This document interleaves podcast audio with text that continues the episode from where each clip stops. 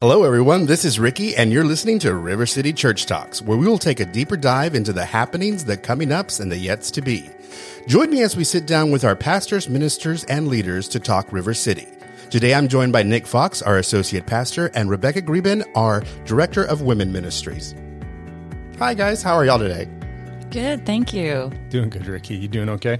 I'm doing fine. I'm doing great. Um, it's a good day. I get to sit down and have a conversation with two of my good friends here at the church. Rebecca, we have known each other for almost 20 years. Yeah. We have been at Wow. River City for almost the, well, y'all, you have been here at the start. Yeah. I think I came in two years after the fact.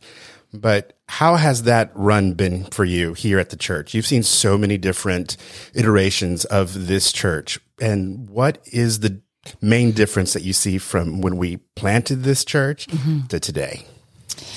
You know, that's that's a really great question and it's such an interesting question and I will say the common thread that I've always seen in this church is that God shows up in this church, which is why Greg and I are still here. I will tell you there were a few times because we've been through every, like you said, every iteration of leadership, every uh, way that this church could look when it was a video venue, when we were unloading a trailer and setting up and tearing down every single Sunday, which was exhausting, when there were like 12 people in the congregation, when we were trying to find a place to lease, when we started to grow, the seasons that we went backwards in growth and I mean, there were literally some times where um, Greg and I would sit down, and I remember one conversation we had in which he looked at me and he said, "All right, let's you know let's start talking about this. There's been yet another change, and we aren't sure how it's going to go." And and he said, "How long? How long do you think?" We're going to stick it out. Like, how long do you see yourself staying at this church? And I looked at him and I said, as long as you make me. it was one of those like because it was exhausting um but in all seriousness we were just like look we will stay here as long as we feel like god shows up in this church and it's been what has it been? 12 years uh no more than that. It's like 14 14, 15, yeah years that we've been here and he just keeps showing up and sometimes it's messier than others. Um, i'm incredibly excited that we have that land.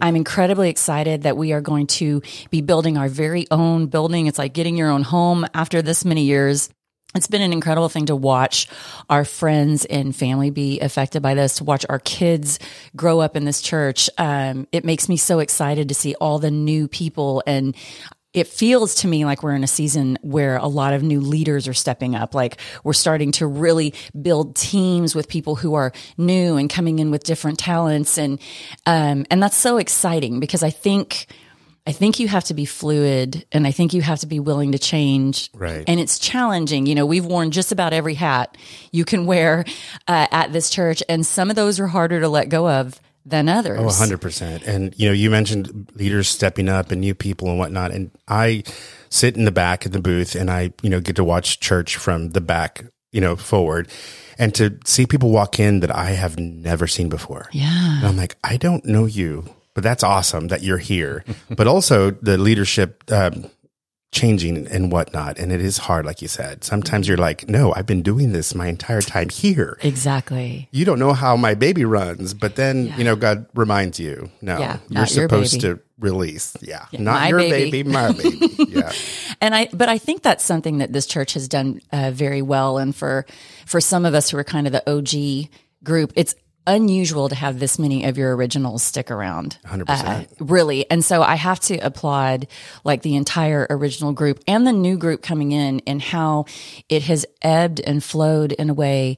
Um, cause it is hard to let go of and it is hard to have something that you started and when it was like grunge and blood and sweat and tears and nobody wanted to be a part of it because it wasn't pretty and shiny yet. And then once it gets pretty and shiny and, and more fun, everybody's like, Oh, I'm in, I'm going to do that. and then all of a sudden they're like, look at what we did. And you're like, yes, yes, we all did together, even though I'm nowhere near it anymore. It just becomes, it's kind of dying to self, which is right. really, really a great lesson to keep learning over and over, even though sometimes it's a very hard lesson to keep learning over and over. No, that is that is a hard lesson, and you know, I was in the same boat. You know, I lived in downtown San Antonio, but still came to River City, I remember. and I would have those conversations with God, and I'm like, I could go to church down the road. I could serve here. And every time he's like, nope, Yeah. it's not time for you to leave. And I'm like, okay. So I, do, I would just keep on going. And then here I am, you know, 14, 15 years later. And, you know, every now and then I have that conversation. I'm like, you know, I can go to church up the road. and he's like, nope. And I'm like, okay, God, okay. So that brings me into another question, Rebecca.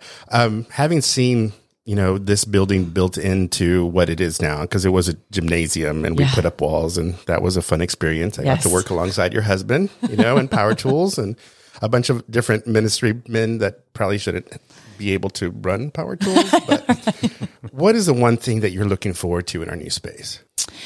One thing I'm looking forward to in our new space, I think the flexibility it's going to offer us um, for growth uh, in all the ministries. I think um, not having to work around another entity's schedule. I think being able to have like storage for things. uh, that's been a huge challenge, right? I think being able to um, have meetings or Bible studies or events in which we are set up for that. For you know, it's it's very challenging at times, um, especially with women's, because a lot of times you've got to juggle childcare in there and that kind of thing. And this it becomes hard because some of the times that are convenient for moms or for women to come are times where it's not convenient for the building. Like we're all having to share this space together. And so it's kind of difficult to get consistency going for groups. And so I'm very much looking forward to consistency. And again, that whole like when we walk in, we're like, this is home. Right. This is our home. It's not our, our rented space. Although I have to say, this little building has gone so far beyond the capabilities of what you would think it could. 100%. It has done such a good job for us. It has been such a beautiful home for us.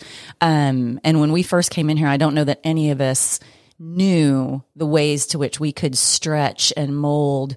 And we've been very lucky to have in the previous school owners and the current school owners people who have been willing to let us make changes and improvements. Um, and I, I don't take that gift for granted because I know we may or may not have necessarily found that somewhere else. Right. And it, it and it's a testament to the church and to the you know the people you know because we we've grown where we were planted Absolutely. and where we were planted isn't necessarily the most beautiful place No.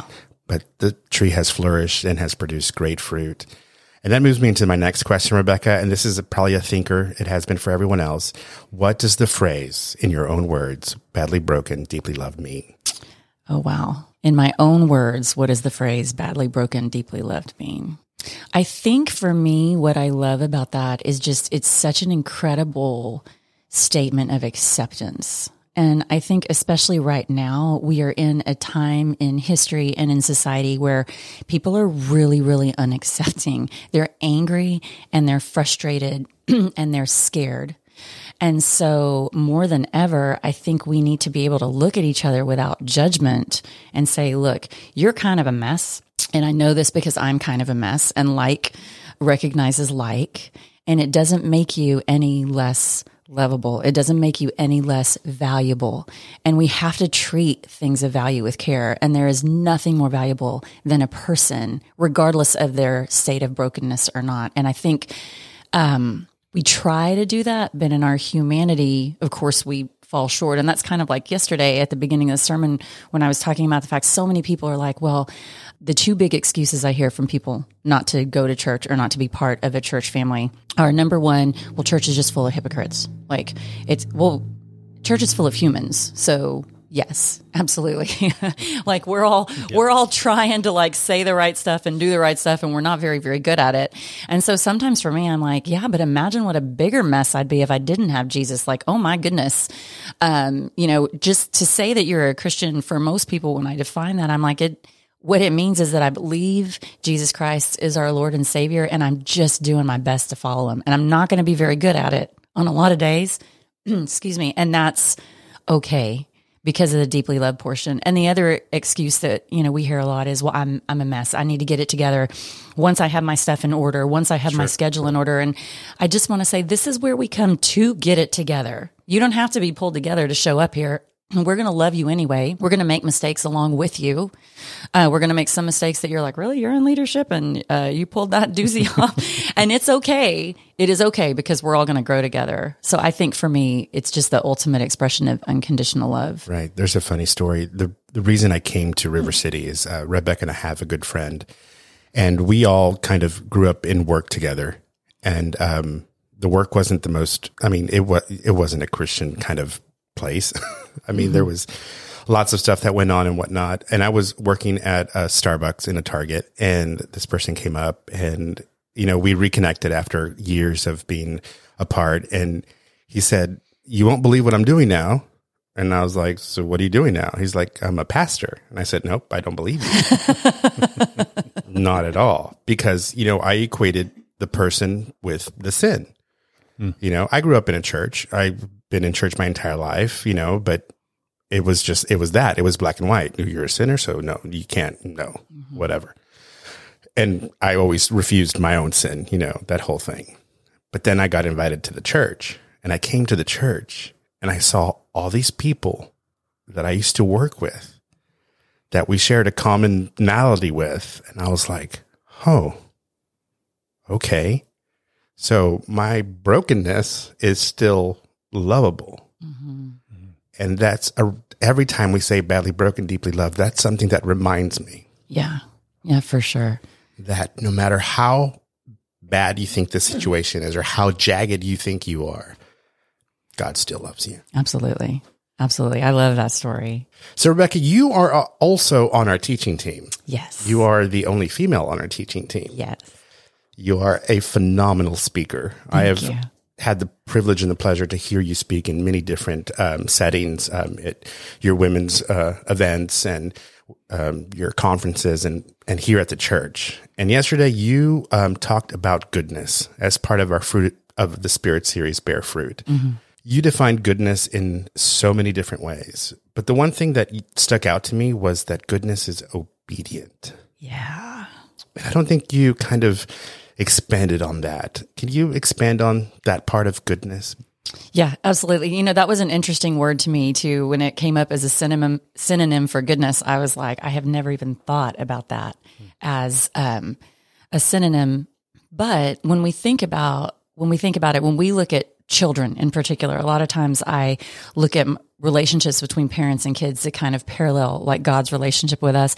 And a lot of times when kids are little, the way we define good kids are the kids who are the most obedient. Like really, oh, you're such a good girl. You did what mommy asked you to, or oh, you're such a good boy. You paid attention when dad told you to, you know, help with whatever.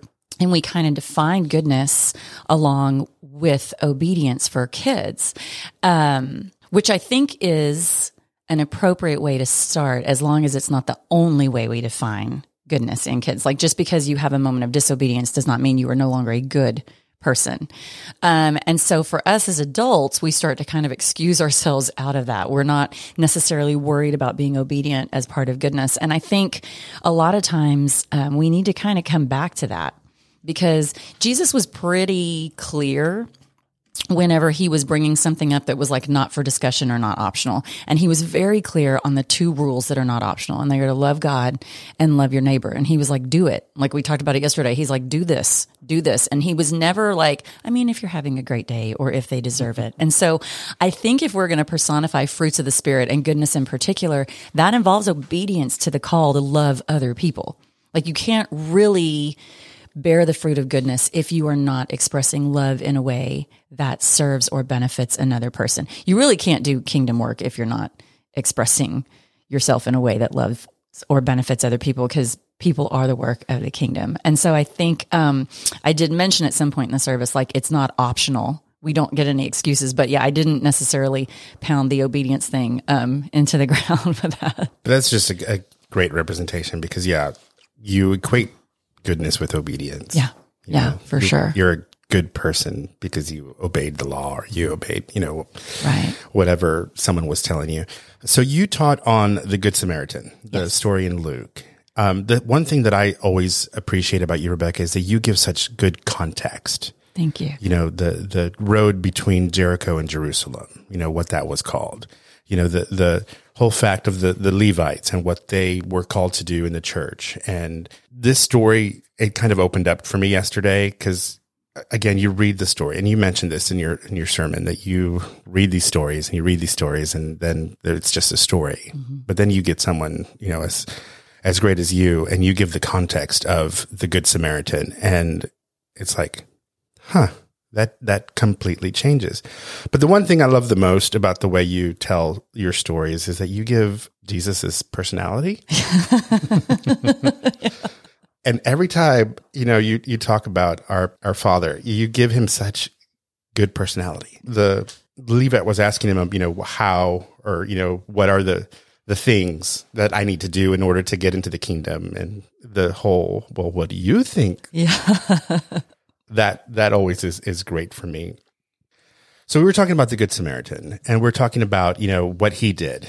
You know, he didn't shun the person who was beaten. You, he didn't shun, you know, the bloodiness or, or the whatnot. He gave of himself. Mm-hmm. How do you equate that to today? I think that today a lot of people are bloody and beaten. We just can't see their wounds externally. And so I think the first thing that we have to do that the Samaritan did so well is actually see the wounds on the person and pay attention to what it is that has hurt them regardless of you know one of the comments i made is one of the things he didn't do was like sit back and and think about well what were the man's choices to this point that may have put him into this predicament? Like that's when you come upon somebody who is wounded who is in need of help like those aren't the questions we need to be asking ourselves. I think the questions we need to ask ourselves always are what's the immediate need yeah, he saw the human. Absolutely. He saw the human, he saw the immediate need. And the first thing that needed to happen was he needed to staunch the bleeding and get the guy somewhere safe. And I think in this day and age, we have forgotten that step.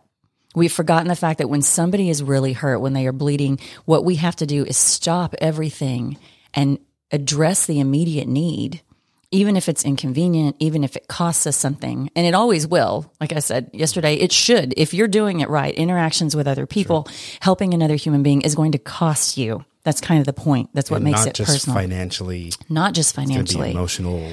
Absolutely. It's going to make you step outside of yourself, step outside of your comfort zone. You know, with the Samaritan, it made him stay on that road, on that way of blood, which was that dangerous section of the 17 miles between Jerusalem and Jericho. It made him stay there longer and be distracted and not being looking out for himself. And sometimes it makes us stay in a situation or put ourselves in a situation that is vulnerable or perhaps harmful to us, whether it's harmful uh, socially, whether it's harmful uh, financially. Uh, very rare occasions for most of us is it going to be harmful physically. I mean, we just, you know, don't tend to live in a society where that's as much an issue right now for the majority of us.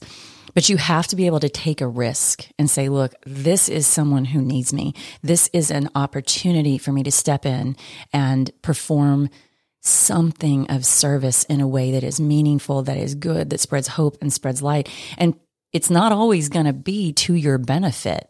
In fact, most of the time it's not going to be to your benefit. It's not going to be pretty. You're not going to have a cheering crowd. You're going to have oftentimes people who are like, why would you do that? Why would you put yourself in that situation? Who are going to look at you in a way and be like, oh, well, since you crossed the road and helped that person, that must mean you think this way or you vote this way. And now I can't be your friend or yep. I can't listen to you or you are no longer relevant to my life. These are the risks we take now. This is kind of what that danger looks like for us now it's very different. It's a little bit cleaned up, but I think it's in no less way wounding. Right. And you said something yesterday that kind of stuck with me. You said, speaking about the Samaritan, he knew that where the situation's reversed, the man he was helping would possibly or probably not be inclined to help him. Absolutely. And that speaks to the whole we're all broken. Yes you know, we don't have to go in and say, oh, you're not as clean as me, or you're not in this socioeconomics, you know, mm-hmm. part, or you don't look like me, or you don't think like me, or whatnot. You just right. are supposed to cross the road. Absolutely. And help the person. Yeah. And that's hard. It's hard when you look at somebody and you're like, I know if our situations were reversed, you would not be kind to me. You would not be willing to stick your neck out to me.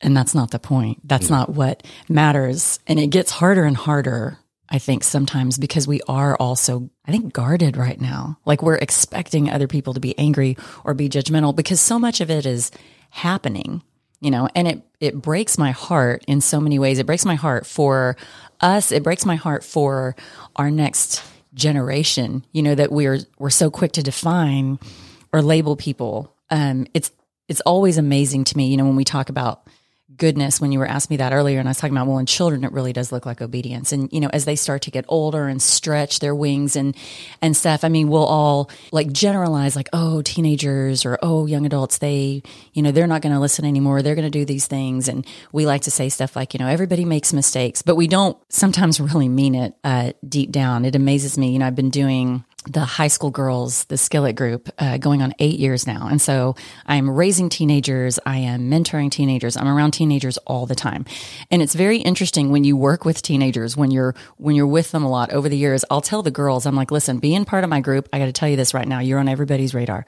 Like everybody in this town I hear everything because people will call me to tattle on kids that don't even go to our church. Like it's it's unbelievable. And they're like, Are you gonna call this mother? I'm like, I'm sorry, I don't know who that is. Like, no, I'm probably not gonna call this mother. But we, you know, we have a lot of girls that have come through Skillet over the years, a lot of them that bring their friends, their families that that don't necessarily go to River City, which fills my heart, right? That we're out there and we're kind of touching all different groups and demographics. Um, and I'll tell the girls, I'm like, look, here's the thing. I'm going to hear most of what you do. I'm going to hear about it. Um, I'm going to see about it. We're going to talk about it because unless it is something that is vitally important, I'm not going to run and go tattle. And I, you know, take things with a grain of salt, depending on the, the source or the whatever. But it's always amazing to me. Um, 90 percent, 95% of parents will say, I want to know if my kid did something. Like you need to tell me. And 99% of those parents actually do not want to know if their kid did something because if it gets to a situation we have to talk to it, I hear it all the time and they're like, well, they would never, they're a good kid. My kids just wouldn't, we stay in denial. They're a good kid. And I'm like, no one said they weren't. No one said they weren't a good kid. And I don't understand why we got into this place where we like to look at each other and say, well, sometimes, you know, good people aren't always good. But when it comes to our kids, we're just as quick to label them. Really good kids do really stupid things because really good adults can do really stupid things. And right. it doesn't make them less lovable. It doesn't make them less valuable. It means we got to learn from this and figure out how do we have accountability, you know, Truth and love is hard to do because we have to love them so hard first in order for the truth to be impactful as opposed to, you know, gotcha or judgmental right. or. You um, told a story yesterday about your eldest son, Luke. Yes. you know, and it was that I crossed the road moment. I want to know what's in the chicken salad recipe. Yeah. I've had several people ask me that actually.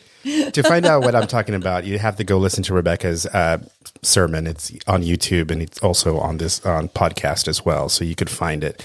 But you told the story about how Luke was driving to school mm-hmm. and he um, just felt the need to stop. He's seen, seen this homeless person on the side of the road, you know, every day that he drove, and this day something told him, you know, go back. Mm-hmm and it was during the, the COVID time, so 2020, um, and you were making some uh, gourmet meals, yes, sack lunches. And when you said that, I envisioned b- bento boxes yeah. stacked up, and, you know, my, minute little sushi rolls or whatever. but you said chicken salad, and I was like, I need to know, yeah, what's in the chicken salad.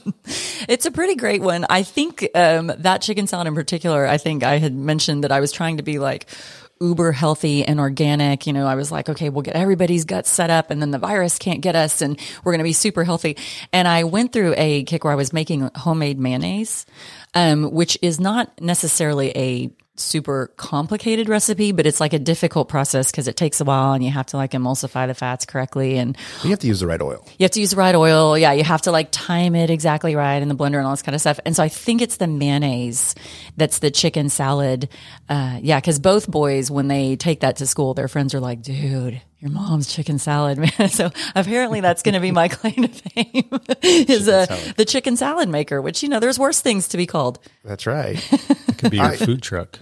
Yeah, right. Becca's well, food truck. Yeah, we're going to leave that up to Luke, actually. He can, he'll do the food truck and maybe feature the chicken salad in it.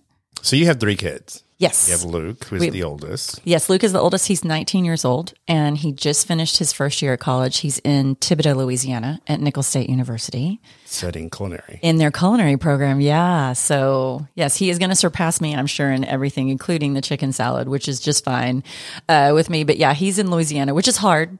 Uh, it's hard to have him that far away, but he is exactly where he's supposed to be. Yes. Yeah. And then Drew is our second. He's 16. He's going to be, I know, can you believe it? He's going to be a junior uh, this year, which is nuts. Uh, and he is a coach at T Bar M summer camp this summer. So we're seeing very little of him.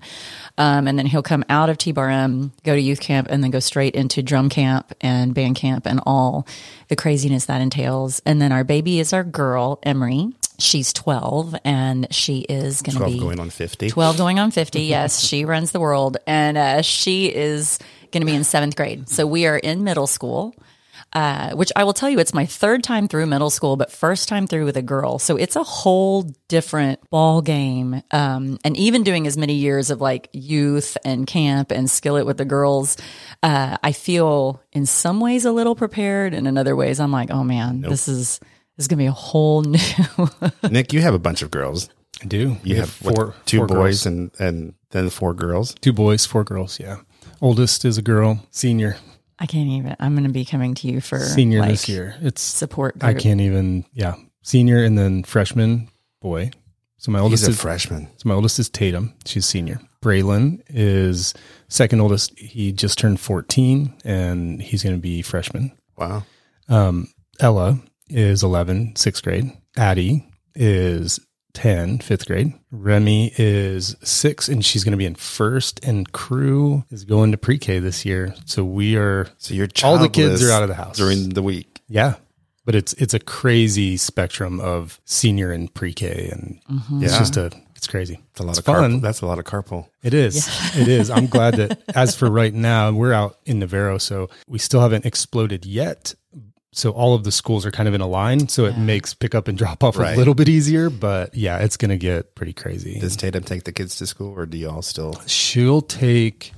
So last year, Braylon had morning practices for football, so she couldn't take him to school. But this year, um, he'll ride with her, and Colleen will probably still take the younger ones, but they'll all ride the bus home. Nice. Yeah. Is Drew taking Emery to school, or are you gonna still take her? You know, Drew's schedule is so crazy because the band, I mean, nobody practices like the band does, honest. And it's absolutely unbelievable. And so his hours, um, and as much as the band practices, which is probably time and a half what the football team practices, and the football team works very, very hard. I had, you know, Luke was a football player, so we've done the full gamut of it, but the band is just a whole new level. And then the percussion, the drum line practices like 25% over what the band is already practicing. So he will probably not be able to take her. Um, and then, you know, come spring, once marching season's over, then he's on the soccer team. So his schedule's kind of, kind of a little bit wild. So it's probably still going to be, um, us taking her. She will get to play school sports this year. So that's going to be really fun to watch her. Oh, I'm gonna have to come to those games. Oh yeah, no, she's fun. She's a little firecracker. We're gonna have a good time with that. Oh, yeah. You're gonna get a lot of phone calls. Yeah, Miss Creepin. she's something else. We yeah, that girl. Emery was trying to lift three thousand pounds. You know, Yeah, we've worked a lot on like know your limits, know your yeah. So, but it's fun. It's fun um, watching her kind of come into her own, and and you know she's got two really big personality, you know, dominant big brothers, but she holds she holds her own quite well Oh, with yeah, she them. does. So yeah, Becca, what is one thing that people are generally surprised to find out about you? one thing that people you had to ask me this one right. I did. Are you going to make me say the thing? Maybe. One thing that people would be generally surprised um, to learn about me. Oh gosh, there's a couple. Probably the one that would take people most off guard um, is that for like 15, 17 years, I trained as a classical flamenco dancer. So that he's nodding. That's what you were making me say.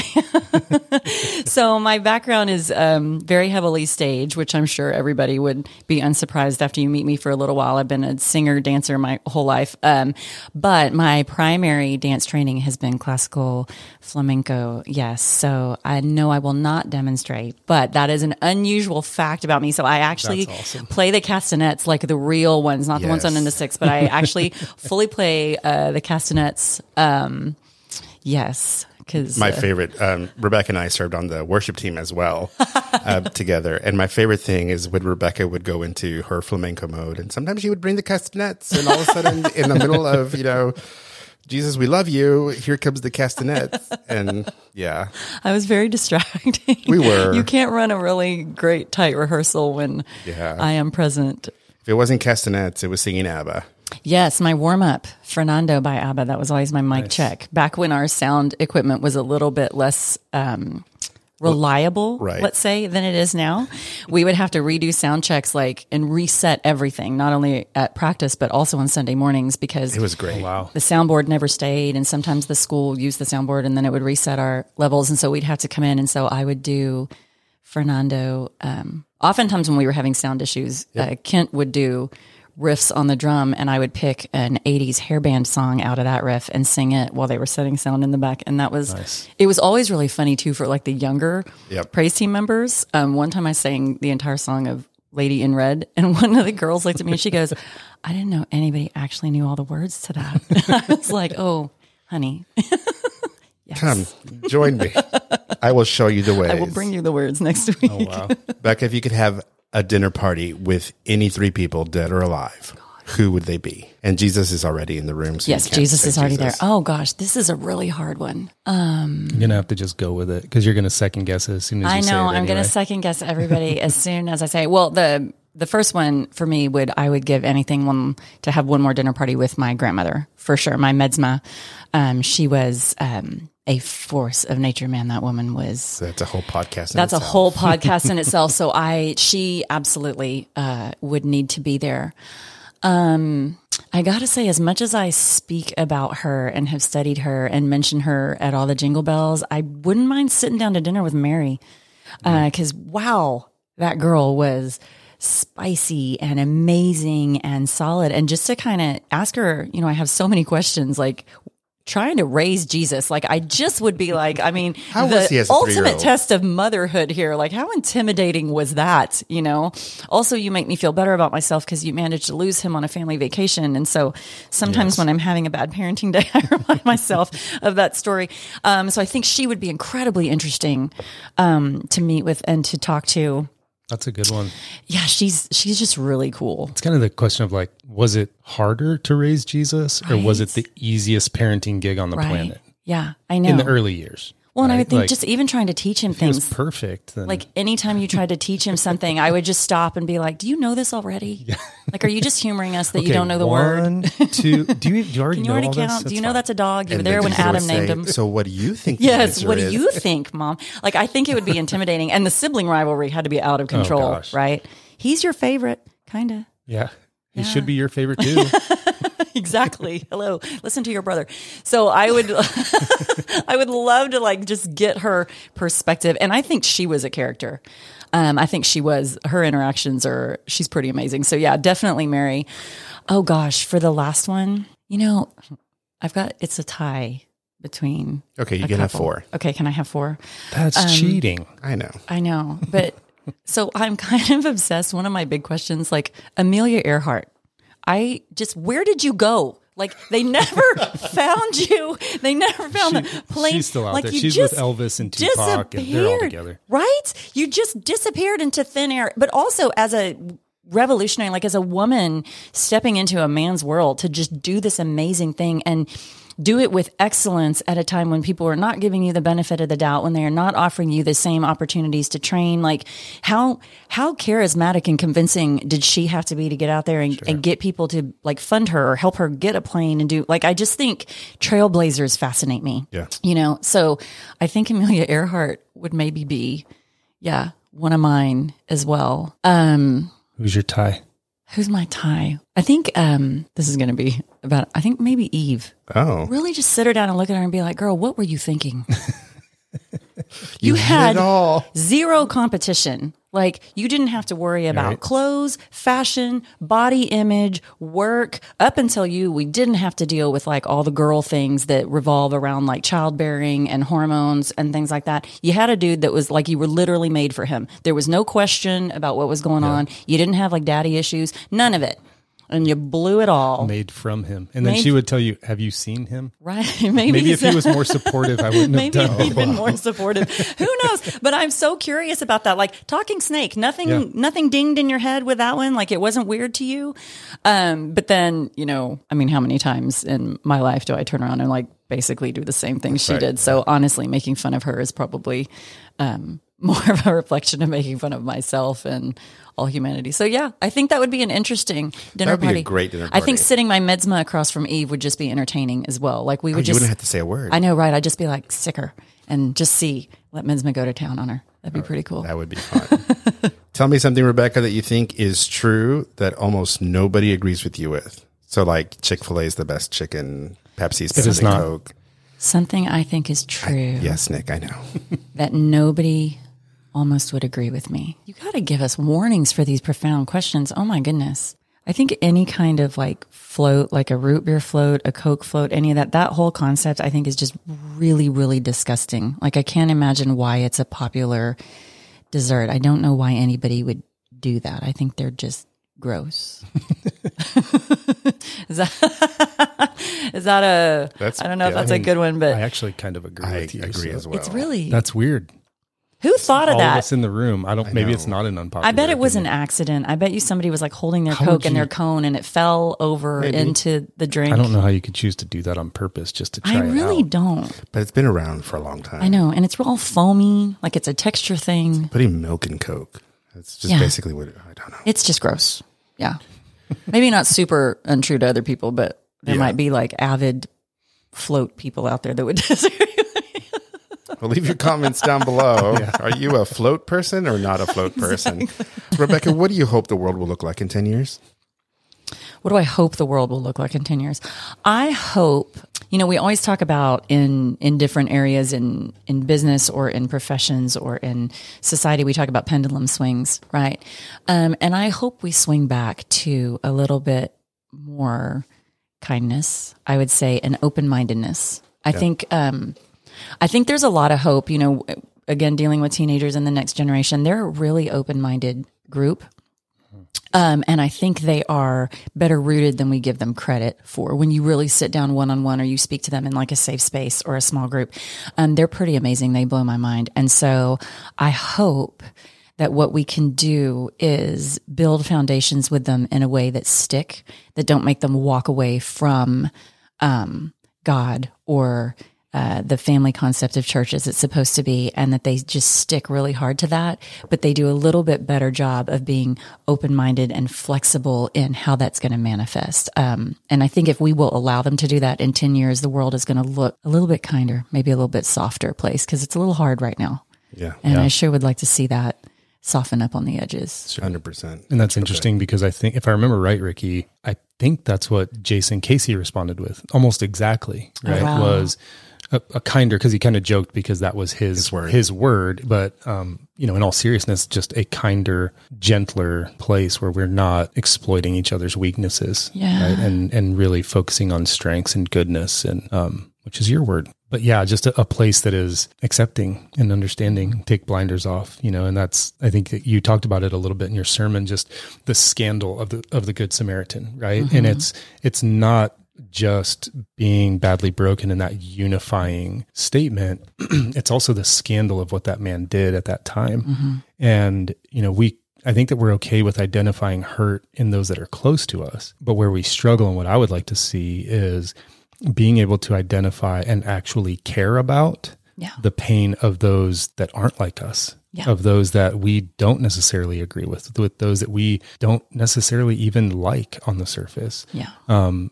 and to get out of our bubbles that um, you know say that we only we're only worried about this person or we're only we're only worried about the people in this area because I think that we're pushing and we're pushing to be more unifying and to see those close to us. I think where we're really lacking is going outside of that Yeah. and, and sure. really reaching reaching across the table and and saying like you know and I don't, I'm this is not going to become a political podcast but um, it's the greatest example we have right now is you can't just take care of those that voted like you Right. and, and think that you're accomplishing something Right. you know and I think Jason does a good job of this on Sundays too it's like sit down spend time with someone completely opposite from you and just listen Yeah, for sure. just listen and don't try to fix them because I'll tell you right now that they think that they're just as right as you think you are. Absolutely. And and I think that that's where we've just got to be. If we are a little kinder, if we're a little more rooted in in really fruits of the spirit, to make it really simple, um, be a much different world in ten years. And I think not to um, conditionalize things like fruits of the spirit. Like we're we're real good at uh, saying, you know, like I was saying, we're real good at being like, oh, I'm a good person. So, you know, this shouldn't count against me. But the minute someone different from us says that, oh Yep. my gosh, like this is like absolutely like crucifying time. And so I think we need to apply the same grace uh, across the board. I think we need to apply the same kindness and the same generosity and the same optimism, like to go into every situation saying, you know what, I'm going to come into this thinking that you are a good person and that I am a good person. And so we don't see eye to eye or we see the story through a different lens and it changes completely. Um, I told a story when we did the love languages uh, series, the love languages of Jesus. And, um, I've told this at a women's event a couple times. I went several years ago to She Speaks up in North Carolina with uh, Lysa TerKeurst in Proverbs 31. And I went by myself the first year I went. And it's like 800 to 1,000 women at this thing. And I flew in by myself and walked in. And like the first day you walk in and everybody's like eating in this giant room and it's intimidating. It's like middle school cafeteria day again. Like I'm standing there with like my lunch. I, I've met like two people in line, nobody else. And I was, I met some ladies and I'm talking to them and most people had come in groups. And, and this one group of women, they were like, so you just came like by yourself and just walked in to, and I said, yeah. And they were like, how did you do that? How did you just fly up here without knowing anybody and decide you were going to meet people here? And I said, well, I'll tell you what. I said, when I walk into a room, my assumption is that everybody in that room is going to like me. And when I came home and told my husband the story, he goes, I'm sorry, you went to a women's event and told people there that you think everybody likes you. It's pretty bold. That's a pretty bold response. He's like, I- how did that go? And I said, well, I, let me finish the story before it makes me sound like, you know, uh, as egotistical as that seems at first. But, and they said, really? And I said, well, yeah. So when I walk into the room, assuming that everybody in here likes me, it means that I'm also assuming that I am going to like everybody in this room. It takes an incredible amount of pressure off. Now, here's the thing. I don't think everybody in the room is going to want to be my best friend. I don't think after 10 minutes of conversation, somebody be like, whoa, she is a lot and we are not enjoying her. It's, it doesn't go beyond. I get it. I know I'm a lot. I am like every introvert's nightmare, right? They're all like, oh my gosh, why would you do that? But so I get it. I get that I'm not everybody's cup of tea. You're not going to want to be my best friend. You're not going to want to vote me into like, you know, princess of the event or whatever. but in that moment, when I first meet you, my assumption is we're going to like each other because I'm not going to come in assuming that there's going to be something about me you dislike or something about you that I dislike. And I feel kind of that way if we could apply that to most people. If I can walk into a conversation assuming that you and I are going to have something in common or something we like, even if it's a two minute interaction, it's so much less anxiety and it's such a more positive interaction because I'm not already giving off a vibe to you that I'm nervous that there's something about you that I may not like. So you don't have to worry that there might be something about you that I that I don't like, you know. And it's not always easy to do. I mean, it's not like I don't have moments of social anxiety or, or awkwardness. I mean, I do, but I really try to kind of keep that as my assumption That's about good. most people. That's good. And that's hard. I mean, truly, as an introvert, when you said that, I had a physical response. I know you was looked very like, uncomfortable. Oh my God. when I'm going to sit in the corner over here until somebody comes and talks to me. I told that story at a retreat, and literally, you can see all the introverts in the room like look down. They're like, "Don't make eye contact with her. Don't make eye contact with her. Don't make eye contact with her. She's going to come try to be our best friend this weekend." Like- you can like see people physically Yeah. respond completely. Um, so I get it, and it'll look different. Like for an, an introvert, it may not mean you walk in and meet everybody, but if you walk in thinking, you know what, I'm going to like all the people in this room, it might be a little less intimidating to walk in to the room or the situation or so the good. meeting or the That's so good. you know whatever the interaction is. Because I can't think of, I mean, the number of times that a similar situation I walk in and, and worry what they might not like about me. Yeah. You know, and, and Yeah. why does our brain go there first? Is, Exactly. will they accept me? What if they don't like me? What about this thing that maybe rubs them the wrong way? And it's so powerful to walk in just with that equal footing of let's just assume that we're all decent people. Yeah. Let's assume you're going to like me. And then here's the thing if you don't, it's all right. We'll just walk away from this. I'll find another table. I'll find someone else. They're going to like me. So these next set of questions are rapid fire. okay. Oh, You just have to think on top of your head and just say what it is. Okay. If you could ha- only choose one song to play every time you walked into a room for the rest of your life, what what would that song be? Dancing Queen. What part of elementary do you wish could you could incorporate into your adult life? Recess. What was the first concert you went to Um, Garth Brooks, I think. Wow. at the rodeo? No, yeah, no, in San Angelo, Texas. He was still small enough then that he performed in towns that size. Nice. What has been your favorite age so far? You know, I'd have to say I was really nervous about getting into my 40s. Um, but even though the pandemic has happened during my 40s, that has not been my favorite. But as far as an individual, I would have to say being in my 40s, it's a good place to be. You're kind of more settled into yourself. Uh, you're not as worried about things. You, I've kind of figured out who I am at a level that I hadn't before and settled into friendships that are um, really life giving and valuable without worrying about um, should I be over here with this group of people or should like really focusing on life giving relationships. So I'd say being in my 40s has been probably my favorite so far. What is your go to lazy dinner? My go to lazy dinner, if I have to feed like my entire family, Yep. um, you know, a pasta salad. I do apparently something salad is my go-to. I do a pretty mean pasta salad with like a Middle Eastern uh, dressing style tossed. I've It's so had it. funny. It's to- phenomenal. I'm sorry. It, I was just going to say it's funny to hear the difference between women answering and men answering. Right. Because it was like, Pizza. yes, it wasn't even a thought. And Jason Casey's like, pizza. And Rebecca's like, okay, am I feeding my family? Or is it, how many are we talking? Do we have neighbors over? It's like It's so a dinner thoughtful. Party. Is block? Yes. Ricky has had the pasta salad. I have had the pasta salad. It is phenomenal. She also makes great chicken spaghetti. oh yeah, that's a good one. That's my go-to meal to take people who like are on a meal train or food train. It's the chicken spaghetti. Yeah. It is to die for. Thank you. What is the favorite thing for you to do during the summertime? Uh, be in the river. We are river people in our house. How often do you floss? Oh, wow. I'm really inconsistent with that. So I would say like a few times a week. What item is worth spending more money on? I'm a purse addict. Like I will spend money on purses like I won't on other things. That's like my guilty go to. Is your bed made right now? It is, yes. Do you make it or does Greg make it? Usually me, but if he is in the room, he will help me if he sees me making it. Yeah. If you could afford any car, what car would you drive? The Lincoln uh, Navigator. That's a nice one. And we're going to end with this question What is the last craft someone has made for you? It's because we know I don't make crafts. What is the last craft someone has made for me? I don't even know because most people know that I'm not a craft girl, so they tend to not give me crafts.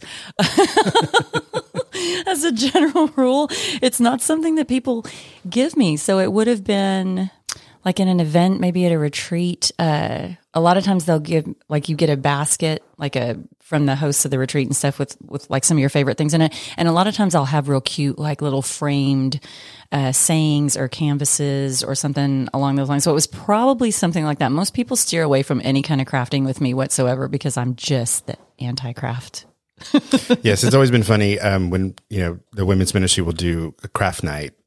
And I always like want to go and see Rebecca craft. Yes, I don't. but Rebecca doesn't craft. Usually someone is crafting for Rebecca. Rebecca, it has been a pleasure to have you on the podcast. Nick, thank you for being here as well. Thank you. Um, you can find Rebecca on our website. Um, her email is uh, rgreben at rcmb.org.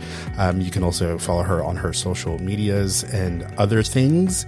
But that was the end of the podcast. Thank you so much for being here. Thank you. And we will catch you all on the flip side.